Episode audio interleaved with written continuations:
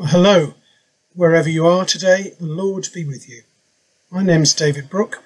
I'm hub leader of the Chapel Fields hub of Church Wigan, and I'm here with our daily reflection for Friday, the 26th of June, which today is based on Psalm 51.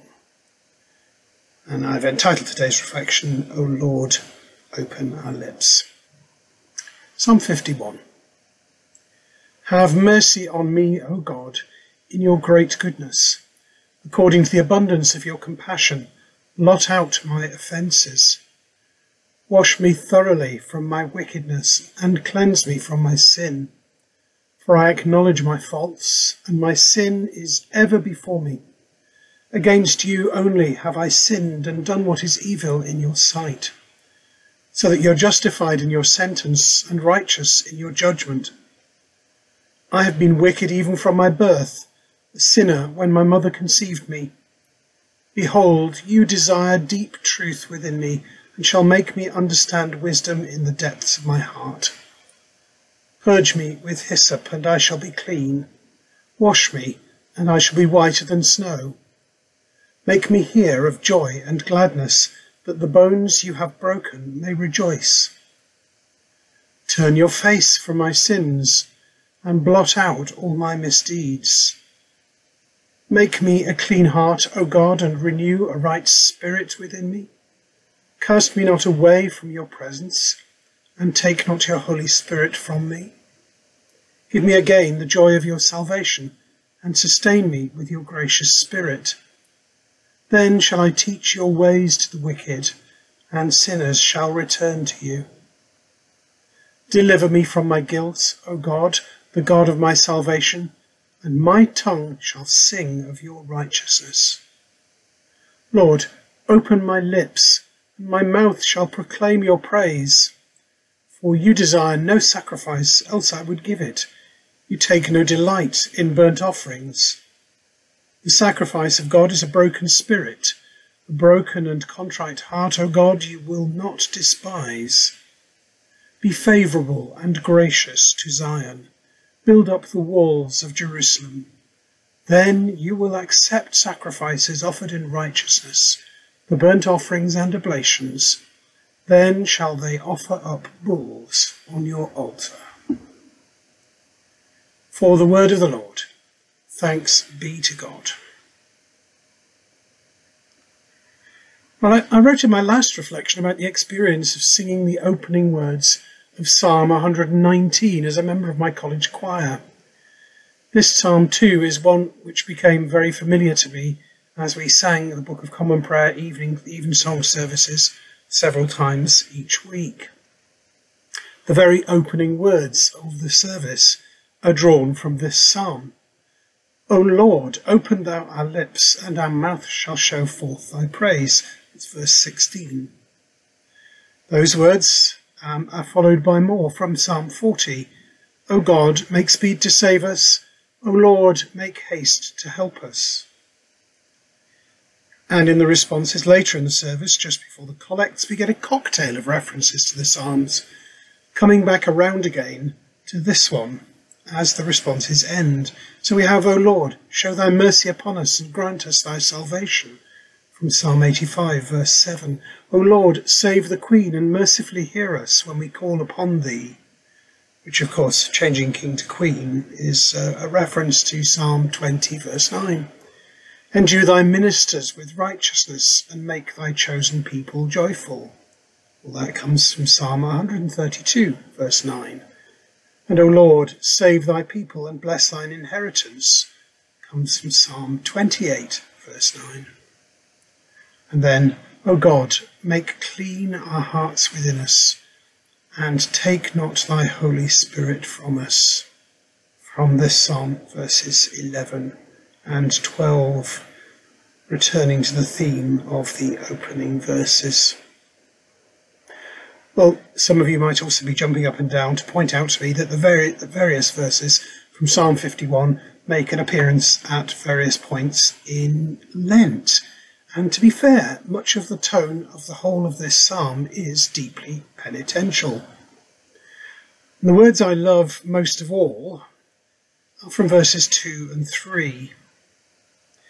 and I love how they are expressed in the Book of Common Prayer. These words were taken and set to music by S.S. Wesley, Samuel Sebastian Wesley, when he was the organist of Exeter Cathedral around 1840. You can find a recording linked at the end of the reflection. The words in his version and in the BCP wash go this way wash me throughly from my wickedness and forgive me all my sin for I acknowledge my faults and my sin is ever before me. That's not a misprint. Not throughly, not thoroughly, but throughly. Sorry, get my words in a tangle there. Not thoroughly, but throughly. Wash me throughly. Somehow that expresses the sense that I personally know all too well of being soaked in sin and needing to be washed throughly. The stain is deep, and the washing must go deep too. I confess it. I'm capable of wallowing in my faults. And at times I think the psalmists are capable of wallowing too. The Book of Common Prayer can seem to dwell on our faults as well. But I still love those words. And when I get into one of those funks where my faults and my sins are ever before me, as uh, verse 12, verse, um, sorry, verse 3 puts it, um, it's a surefire sign that I'm wallowing. I'm like the donkey with the carrot hanging in front of its face. Whichever way I turn my head, I can't get my shortcomings out of my field of view. They kind of fill my windscreen, and I can see nothing else. But what should really fill our windscreens, whichever way we turn? It's all in this psalm the great goodness of God and his abundant compassion in verse 1, his desire for truth in us and his gift of wisdom in the depths of our hearts, verse 7, the joy of salvation and the graciousness of the Spirit in verse 13. When we're tempted to wallow in bad things, these are the good things that we should dwell on. And then the prayers of verses 11 to 16 will be answered.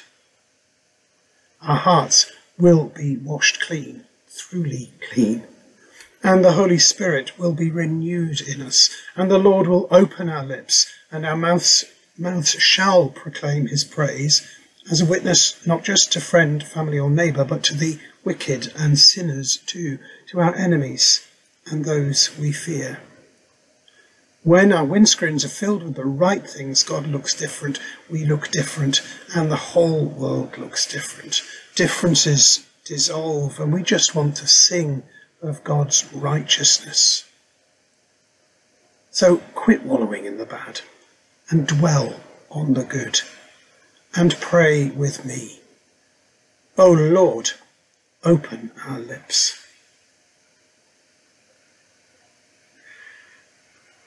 So I just want to invite you now to join me with me in the Lord's Prayer, the prayer that Jesus taught us, in which we say in unity with Christians throughout Wigan, throughout the Diocese of Liverpool, and throughout the world. And since I've been referring to the Book of Common Prayer, I'm going to use the traditional form today, but you should use whichever form is most comfortable to you. Our Father, which art in heaven, hallowed be thy name. Thy kingdom come Thy will be done in earth as it is in heaven. Give us this day our daily bread, and forgive us our trespasses, as we forgive them that trespass against us. And lead us not into temptation, but deliver us from evil. For thine is the kingdom, the power, and the glory, for ever and ever. Amen. So as we end this morning, may God bless you the rest of today and, uh, and forevermore.